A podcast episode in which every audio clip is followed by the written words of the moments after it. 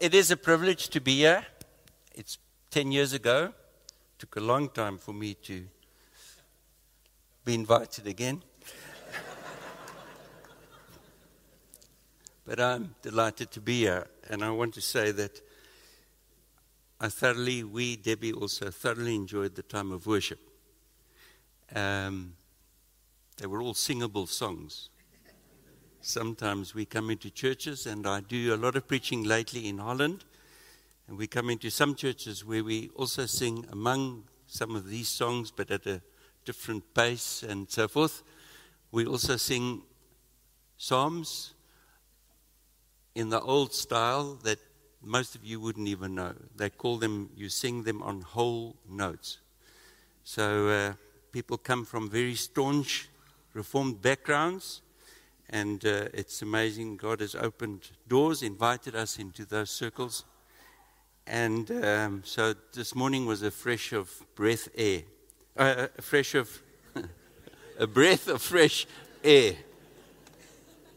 I just wanted to see if you were awake. Uh, the only complaint, and I don't know if I must go to the elders or just bring it before the church, but while I'm busy here, is that uh, Mikey, you mustn't look so joyful. It's disturbing.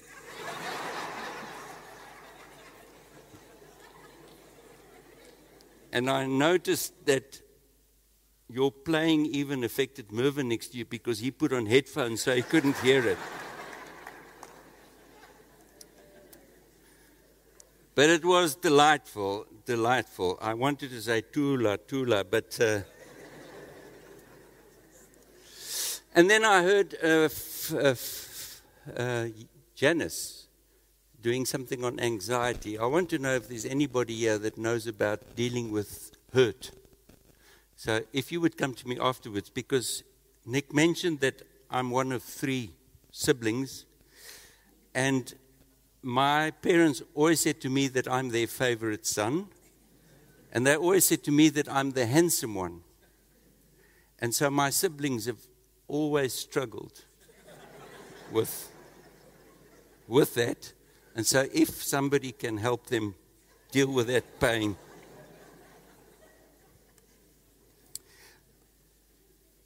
Okay, now to get to the lighter stuff, I want to go to 1 King 17. We've thoroughly enjoyed the past few days here. It's really been delightful. We were with, we came into the prayer meeting and it was wonderful just to see a group of people passionately praying and all the things that you prayed for, the things that you're busy with, the opportunities that God has given you, giving you, and uh, doors of opportunity. Uh, we've been very encouraged. I had the privilege of sharing there and sharing on Friday night, and uh, it is a privilege, it is an honor to be able to share, being asked to share I realize the responsibility as well, but we have been encouraged, greatly encouraged ourselves just by being with you. On Friday night with the eldership, it seems, by looking at the elders and just chatting to some of them, it seems that this is a church that has no problems. Um, that this church only has wonderful people. And so we are envious but are very encouraged because I say that because the elders just looked happy and joyful in being able to do what they are doing in being your shepherds and leading you. And I'm joking, of course. There are always challenges. But uh, we have really been encouraged. And uh, thank you for allowing us to visit you, wonderful people. This is the story about Elijah. And uh, the setting is such that Ahab was king of Israel at that time, and Israel was the northern ten tribes, and he was the king, but he was a very wicked king. He did evil, the Bible tells us, in the eyes of the Lord. Ahab had permitted his domineering wife Jezebel to bring the worship of Baal into Israel. And so he was leading the nation into worshiping not God, but Baal. He built a temple, he built an altar to Baal. And then we read in chapter 17, verse 1, a man who suddenly just appears on the scene. There's nothing told of us, uh, told us of him, who he was, where he comes from. Just says Elijah. And his name means Yahweh is my God. The Lord, He is my God. And so we pick up in verse 1 Now Elijah the Tishbite from Tishbe in Gilead said to Ahab, As the Lord, the God of Israel, the God of the nation of whom you are the king, whom I serve, as he lives, I will, there will be neither dew nor rain in the next years except at my word. It's a very bold statement to make, especially when you don't know where this man comes from. And he comes to the king and he says, I want you to know, I serve the God whom you are trying to wipe out of the nation. And in his name I declare that there will be neither rain nor dew in the next years, except when I say so. Elijah must have heard the Lord, because otherwise you don't say something like that. And so he's so confident in the power of the Holy Spirit, he comes there and he proclaims what God says to him to do. Now, I'm not suggesting that we do this type of thing, except when we really do know it's the Lord. But he, he declares this. And I can imagine that he, he did it with boldness. He did it, he was a courageous man doing so. But I can imagine also that the knees were shaking when he thinks about it, having delivered it. Verse 2 Then the word of the Lord came to Elijah, and God says to him, Leave here, turn eastward, and hide. In the Cherith or Kerith ravine, east of the Jordan. You will drink from the brook, and I've directed the ravens to supply you with food. So he does what God tells him to do, and then God says, Now run away and hide. Because I told you, Ahab was a wicked king. And Jezebel, his wife, was even wickeder, more wicked. And now God says to him to go to an inhospitable area and go into hiding. But there God says, I will protect you. And obviously, one of the most important things to be protected from dangers is Ahab. And during this time of seclusion at the brook Kerith, God will make provision for Elijah's needs his physical needs, his emotional needs, his spiritual needs. God will look after him there at this brook. And whenever I read these Bible stories, and I love the Old Testament with the stories, I try to identify and think what would I have done, what would I have said, how would I have reacted. And so in this case, I think God gives a strange message.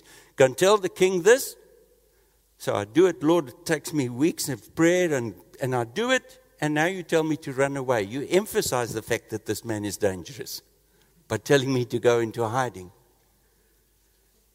But we see Elijah not arguing with God, not trying to reason with God,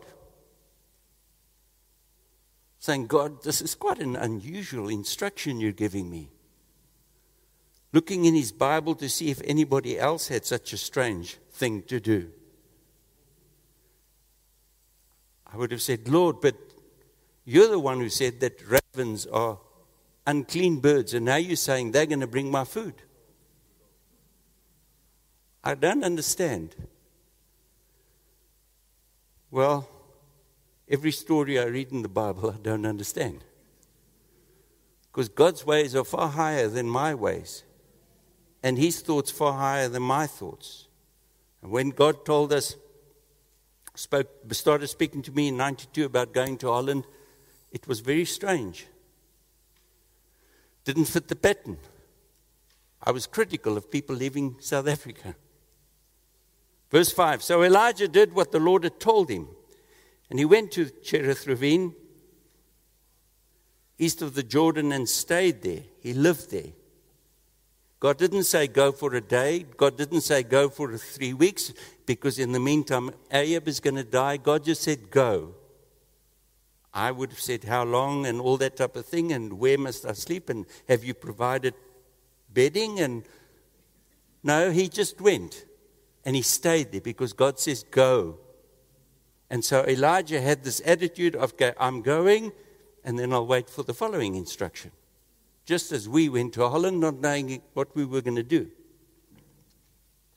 And the ravens brought him bread and meat in the morning and bread and meat in the evening, and he drank from the brook. It's a good thing that Elijah was not a vegetarian. But in this, we see the supernatural and the natural working alongside one another. He drank water from the brook, which was natural. But it wasn't a natural thing, that was supernatural. That ravens came every morning and every evening to bring his bread and meat. They weren't the providers of the food, that was God. They were Uber Eats, delivering his food. Because if they were the providers of the food, it wouldn't be nice stuff to eat. And then we see verse 7 sometime later the brook dried up because there had been no rain in the land. The Bible doesn't tell us if it was a slow process and that he could see it happening, or if it was just suddenly he woke up in the morning and the brook was dry. With God, both are possible. We don't know. There's a sense in which I think, well, Elijah, you could have known. You could have prepared for it because you're the one who went to the king and told him there's not going to be any rain and no dew. So if you've, you know, been to school, you'll know that there is a time coming when there will be no more water in the brook. But again, sitting and thinking what it must have been like, I would have said something like, God, have you forgotten about me? How can this be, Lord? Because you sent me here, and you're the God who has my best interest at heart, and you said that you would care, and you send me here, and now the brook is dry. Have I missed something, Lord? Did I go to the wrong brook? Have I overlooked something? Have I neglected something? And I wonder who can say this morning that you've never been at a brook that has run dry. And I'm not talking about a physical brook. And I'm not talking about a brook like this either. but a brook in your life always had enough money, never been an issue. And suddenly it's difficult to make ends meet always been healthy and strong, and then the body starts playing up. Unexpectedly discharged from your job, or you've got your own booming business. You've been doing it for the last so many years, the same thing, and every time doing the same thing has resulted in blessing, and suddenly things begin to change and go pear shaped. Your marriage, your relationship, the death of a loved one. The brook dries up. The divorce. Happily married, you didn't see it coming, and suddenly he or she, depending on which one in the fam marriage, says, I'm leaving. The brook dries up. Or you did what God told you to do. You started that thing that God said you must do. You've said what God said you must do.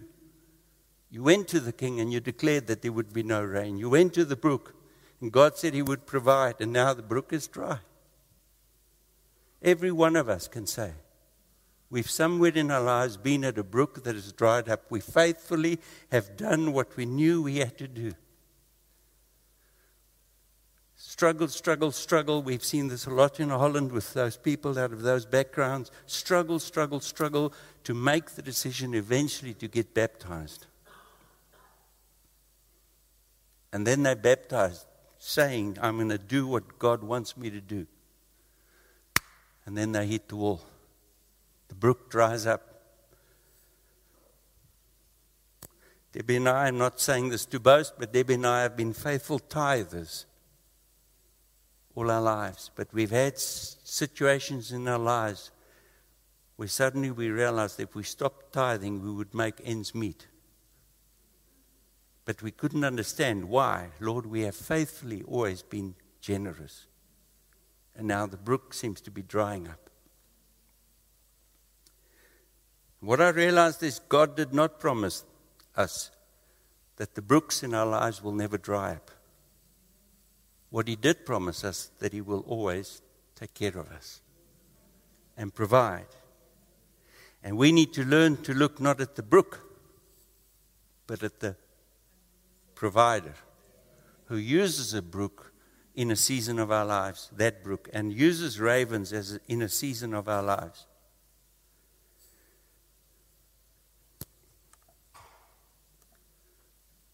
Elijah was not wrong. He hadn't sinned when he got to that brook. He went where God told him to do, and yet the brook dried up.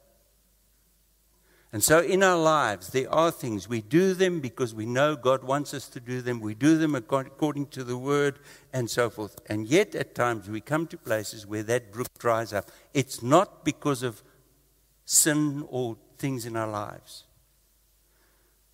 necessarily. But sometimes it can be that we've made wrong decisions. It's not sinful, but we've made wrong decisions. Not an evil decision, but wrong choices. Perhaps we've been not listening for the warning signs. Perhaps we stayed at that brook longer than we should have. Perhaps we, we, we, we filled things in ourselves and started doing things at the brook that God hadn't said. Because we're human. Because sometimes we do struggle to hear what God. Sometimes it comes because we don't listen to the advice of our brothers and sisters in the Lord. Sometimes it's because we we think we know it and we interpret it according to our own decisions. And yet, and then at the same time, that's not necessarily because of sin. It's just we made bad decisions. As a, as a part over many years, we've, I've dealt with people that have come and said, and then you look back and, and it wasn't sin, but some bad decisions. And it's not irredeemable. So I want to say if this morning something, and you say, I've done what God, I've been faithful, and I don't understand it, then you bring it to the Lord and you say, Lord, I don't. Please help me to show, show me the next brook. But if in this you, you hear, you come to the conclusion realizing that, yeah, part of the way I went the left path instead of the right path. Wrong choice. So what do we do? Say, Lord, sorry. I repent. Lord, you're the Redeemer. You're the Restorer. You don't hold it against us forever and ever. Lord, I ask you to forgive me. I ask you to help me. I, and ask somebody then to help you to come back onto the straight and narrow, as it were. So I don't want to bring condemnation on you. I want to show you that through our Lord Jesus Christ, there is always hope, a living hope. So we need to ask those questions. Lord, show me. What is the, why is the brook drying up? I'm sure he asked all these questions. Then the ver, verse 8, then the word of the Lord came to him. And the Lord said to him, Go at once to Zarephath in the region of Sidon and stay there. Again, he's got to go there and he's got to stay there. I have directed a widow there to supply you with food. Zarephath lay about 160 kilometers northeast of where Elijah was now. It was the heartland of Baal worship. And the drought had also affected that place. So, in my logical thinking, it doesn't make sense that God says, go to the area where Baal is worshipped. And it is a drought. There's a drought there, there's famine there and there's a widow. And I've instructed her to take care of you. A widow. Anybody knew that most times in those days widows were poor. But maybe then I think, okay, in this it is an exception because God is sending me to a widow whose husband was rich. Because how can a poor widow take care of me in a land that is also experiencing drought and famine? Zarephath, the name Zarephath comes from the Hebrew word which means to melt, to smelt, to refine, to purify. So God is now sending Elijah to a place that's going to serve as a crucible for Elijah. See, being at the brook, and theologians say it was for a year that he was there. Being there for a year, every day, the same pattern, isolated. It wasn't a town, it wasn't a city, it was. God was training him. God was building his faith. And now God was sending him to a crucible to test that faith and to prepare him for an even greater ministry. Because if we know the story of Elijah, eventually God used him in a mighty way to show who the living God really is. So Elijah doesn't come up with all kinds of excuses, thinking of why I shouldn't go. Lord, you can't be serious. You're thinking of, of sending me to that area where Baal is worshipped and, and, and a widow? Sending me to enemy ter- territory? Because, Lord, have you forgotten that Ahab is married to that wicked Jezebel? Did you say that you've told a widow to take care of me? No, he doesn't argue.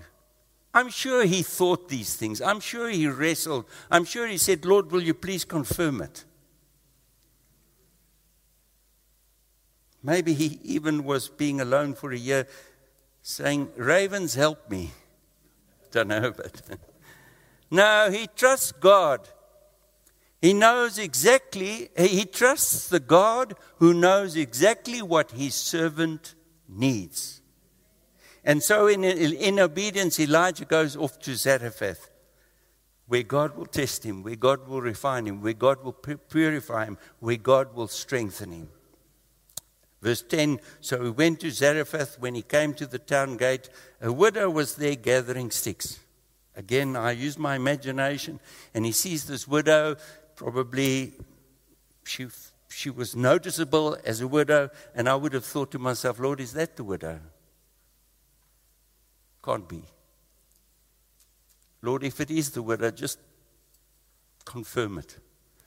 I don't know how it went, but the second part of verse 10 says, He called to her and asked, Would you bring me a little water in the jar so I may have a drink? It's quite a thing to ask a woman that you can see as a widow, and it's a drought and famine in the land, and you ask this woman. He was thirsty, 160 kilometer journey. He was hungry, but he asks this woman in faith.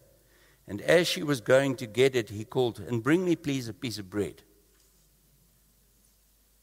You could say cheeky. And her reply, As surely as the Lord your God lives, I don't have any bread. Oh Lord, I asked the wrong woman.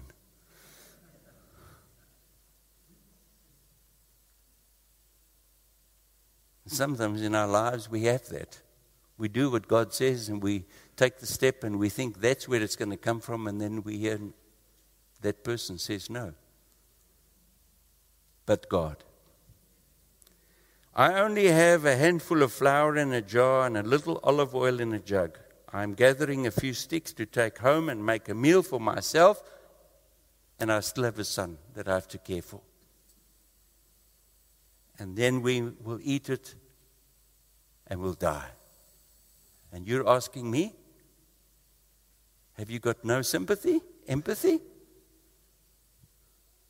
Don't you understand? It's difficult enough. And so the desperate woman tells Elijah about her hopeless situation. Hopeless it was. Her pantry is empty. She and her son are almost starving to death.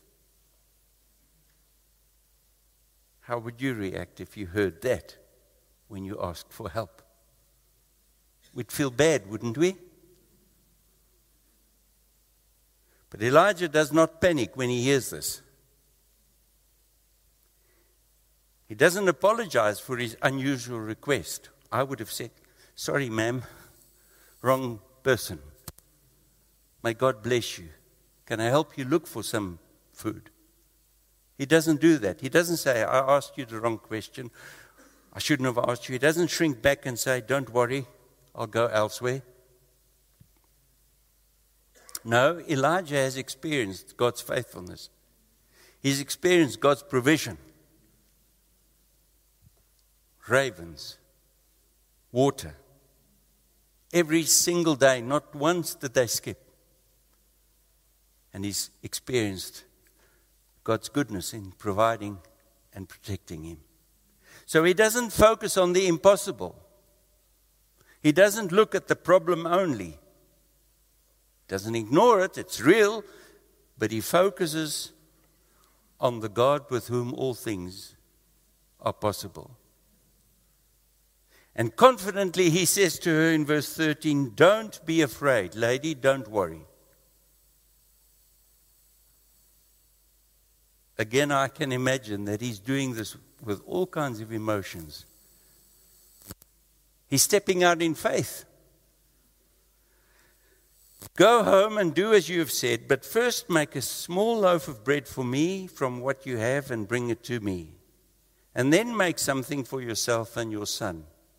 For this is what the Lord, the God of Israel, says the jar of flour will not be used up, and the jug of oil will not run dry until the day the Lord sends rain on the earth. Boldness in the Lord, stepping out in faith, having definitely heard the Lord. I can imagine the reaction of this lady shocked, astonished, flabbergasted. What a strange thing to do. And to think that my jar of flour will not run dry? Or my, the oil will not run out? You can't be serious, Elijah. You're right, ma'am. It was a strange thing to say, but I just don't know where it came from. Must be God. Verse 15 She went away and did as Elijah had told her. So there was food every day for Elijah and for the woman and her family. For the jar of flour was not used up, and the jug of oil did not run dry, in keeping with the word of the Lord spoken by Elijah. See, it was the word of the Lord, but Elijah, in this case, was the instrument. Not the raven, but Elijah. And I'm sure that this widow was never the same again. She'd seen God at work. And so every time there was a problem in her life, I'm sure she looked back to this occasion. As we remind each other to look back at things in our lives where this has happened, it's not so that the jar or whatever, but in other ways, God has been faithful. And what we do when we have a problem is we focus so on the problem that we forget His faithfulness, we forget His provision, we forget His protection, instead of then standing up and saying, Lord, do it again. And it will never be the same way He does it. And so God proves that He's a faithful provider. As Paul writes to the Philippian, uh, the Philippian church, My God will supply all needs according to the riches of his glory in Christ Jesus. When we are faithful, God is faithful. When we go where God sends, he will provide. Sometime later, verse 17, the son of the woman who owned the house became ill. He grew worse and worse and finally stopped breathing, which means he died. And she said to Elijah, What do you have against me, the man of God? Uh, man of God, what do you have against me? Did you come to remind me of my sin and kill my son? The bereaved mother blames God and blames Elijah now for the tragedy in her life. Even Christians experience tragedies in their lives. Poor Elijah, he's now misunderstood. She thinks that Elijah was praying and reminding God of her sin in her life, and now God has provided her. It's a natural reaction. We want to blame others for the things that go wrong in our lives. We even blame God. I think that I have a realistic view of God. And yet, when things go wrong in my life, I have the tendency to think, oh dear, what did I do wrong? Where did I fail? Have I sinned? Have I been disobedient? Somewhere we all have that type of legalism that creeps up. We arrived here on Thursday night, and as of Thursday night until this morning, 6 o'clock, there was no water in the house where we're staying, and we're staying with Nick and Cutty. The brook dried up, and I asked. I asked the Lord, is it because of sin? I said, Show me, Lord. Show me. And the Lord clearly said to me, it wasn't sin in my life.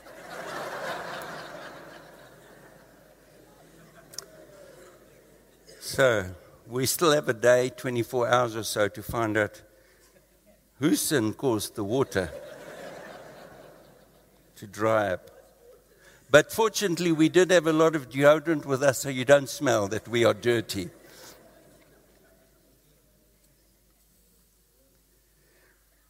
I know that we, most of us will think that, but we need to remember that Jesus died and paid the price for my sin. And bad choices and sin, eventually, even in my life, can cause, have nasty consequences. But I don't have to live under that condemnation because if I confess, confess my sin, acknowledge it, say, Lord, I blew it. I missed it, Lord. Lord, I was disobedient. I did do the wrong thing. Confess it to the Lord. He is faithful and just to forgive me all my and cleanse me from all my unrighteousness. And then I can get up and walk and do the next step. I don't have to live there under condemnation. So once again, if it happens, we bring it to the Lord. And He doesn't hold it against us. And so I don't believe that this was a matter of sin, that Elijah sinned. It's just like that that lame man and they came to Jesus. Has he sinned or his parents? And Jesus said, Neither. Things happen not because of sin. Yes, sin in the world because we live in a fallen world, but not because someone has sinned and now God is punishing this way. That's not my father. And so, as the woman stands there with tears streaming down her face, Elijah knows that mere words will not comfort this mother who's lost her son. He doesn't argue with her. He doesn't tell her now the things that I've done. There's not sin in your life and you don't have to worry. Or let's look if there is possibly a sin. At that moment, that's not the wise thing to do. Sometimes we need to just zip our lip, lip and put a shoulder or an arm around her shoulder.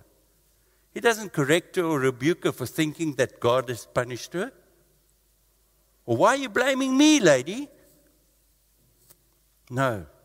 Through personal experience, he knows that God is a God of amazing miracles. And he's standing there thinking, Now, Lord, what are you saying to me now? How must I handle this situation? And he knows God and he knows the goodness of God. I love that song about the goodness of God. And he knows that his relationship with that God has grown through what he's learned. And even in this crucible that he finds himself, this is one of the big tests in his life. He's getting the blame for the son that died. He says, But Lord, you are faithful. And Lord, you have an answer. And so he takes a step of faith and he simply asks this lady to give her burden to him. I'll pray for you, lady. I'll do what I can. Give me your problem. Verse 19 Give me your son, Elijah replied. He took the boy from her arms, carried him to the upper room where he was staying, and laid him on his bed. Then he cried out to the Lord, Lord my God, have you brought tragedy even on this widow I am staying with by causing her son to die? So even he thinks it's Lord, why have you done this? He's a human, a man just like us. Then he stretched himself on the boy three times and cried out to the Lord, Lord my God, let this boy's life return to him. The Lord heard Elijah's cry, and the boy's life returned to him, and he lived. Elijah picked up the child and carried him down from the room into the house. He gave him to his mother and said, Look, your son is alive. What wonderful news to be. What, what a wonderful bearer of news it is to be that person. Look what God has done. Look how God is providing for you. Rejoicing in that. The victory of the resurrection in our lives through Jesus Christ. Then the woman said to Elijah, Now I know. I've seen, I've heard, you've spoken about things, because I'm sure they spoke often. But now it's not your God. Now I know that you are a man of God and that the word of the Lord from your mouth is truth. Now I know. And so there are many of you sitting here that somewhere along the line, you were maybe a widow, you had a situation, you observed from a distance, you heard from your friend or your husband or your neighbor, but there came a moment that the revelation came to you and you knew Jesus is not somebody that died on a cross 2,000 years ago for the world. No, Jesus, He died for me. Now I know. That moment of revelation, that moment of, of truth that breaks into our life. And so now, certainly, I think this woman was never the same again. In this case, her son was raised from the dead. That's not how it goes every day in our lives. But this God is the same and He's just as faithful to help us through that process. And to come also in that tragedy to the moment where the son is not raised from the dead, but we say, Now I know.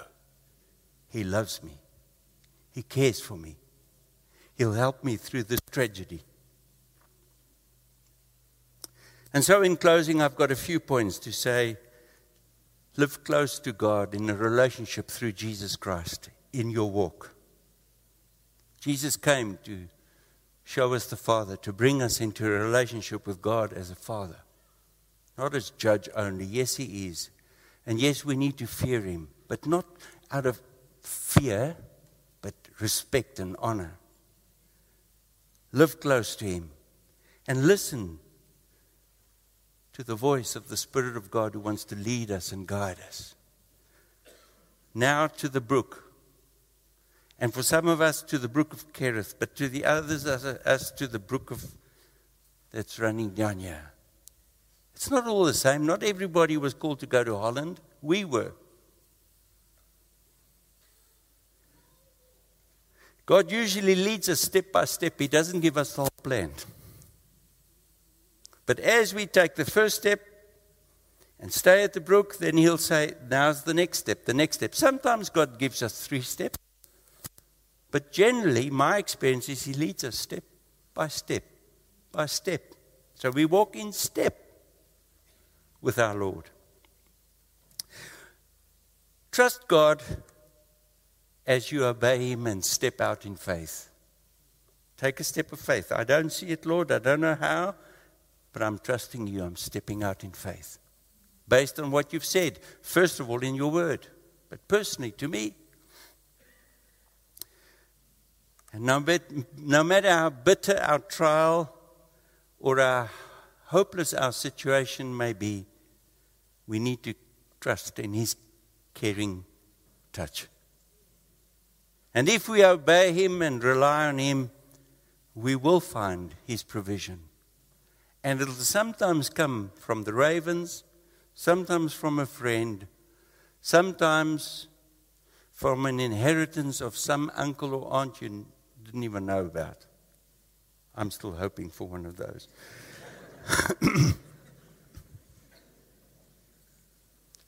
Remember that God is faithful. He remains faithful. He is a good, good Father. And He will always provide where He leads us to go. And it's not always that it happens at the right moment in our eyes. But if we look back, we can say He was faithful. Look how He provided. He is faithful. And He will always be faithful. So don't give up. Don't give up. Keep on going. Keep on asking others to help you, pray with you. When the knees are feeble, say, I'm feeling the pressure. Won't you just pray with me? Won't you help me? Won't you be alert and help me? I'm so concerned about things that I'm not seeing possible pitfalls. Help me. Ask your life group leaders about Hobab. I shared on Friday, Thursday night. We need Hobabs in our lives on this journey in following Jesus. My question is where has God told you to go? Where has God told you to stay? Maybe you have gone to the brook, Kerith, but you've been there for three days and now you want to move on, and He's saying, Stay. Where has God told you to go? Where is He telling you to stay? Open your heart to Him. Ask Him. Say, Lord, I want my life to be dedicated to you. And I'm not saying that He's going to send you to a brook. I'm not saying that He's going to call you to Holland or to Timbuktu or wherever. But we need to live with that attitude. Lord, I want to be, I want to do, I want to go what you want me to be, where you want me to go.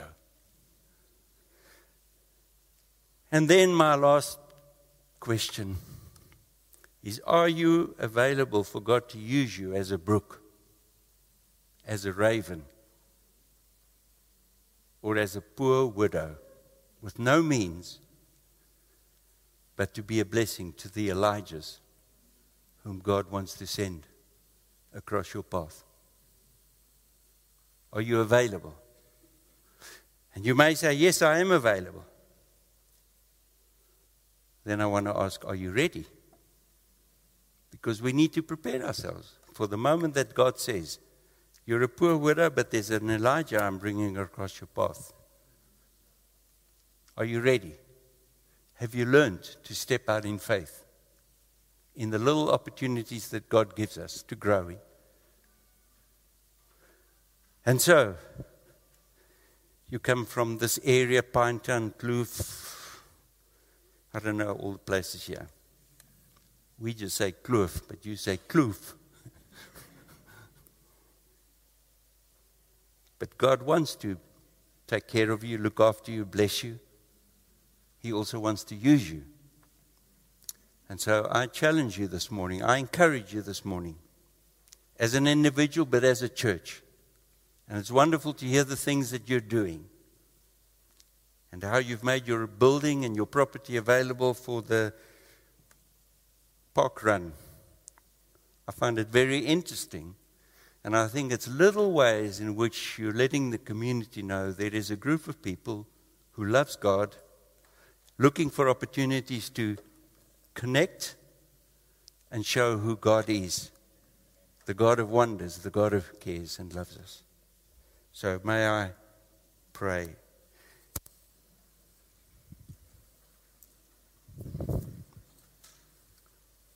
I thought of just praying for those whose brook is dried. So perhaps you're uh, at the brook that is dried up.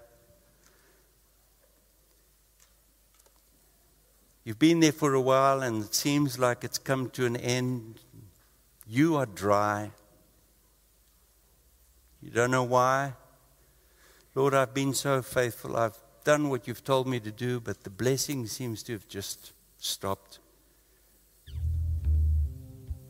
Perhaps you feel free to stand or else just where you're sitting to reach out and say, Lord, that's me. I want to pray for you.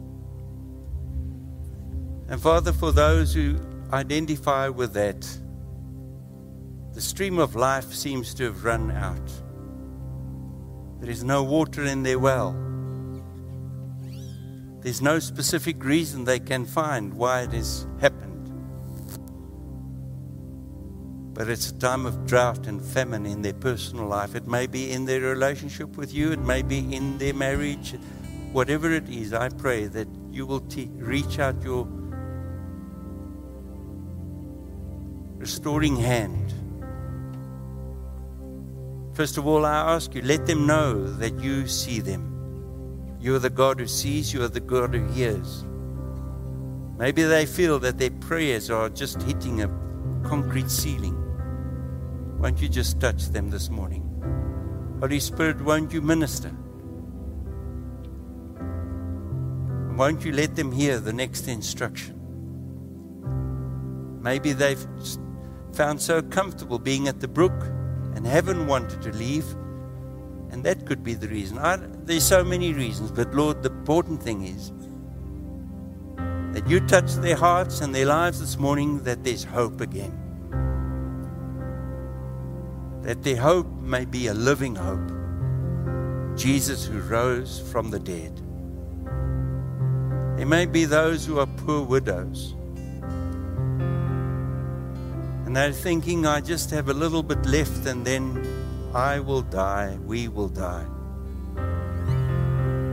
Won't you touch them? Won't you show them who you are? Won't you bring an Elijah into their lives? Won't you raise that which has died, that they may say, Now I know that God is true and He loves me and He cares for me. I pray for those who are in Elijah, who do not understand the instructions and find it difficult to obey, but that you will give grace. I pray for marriages.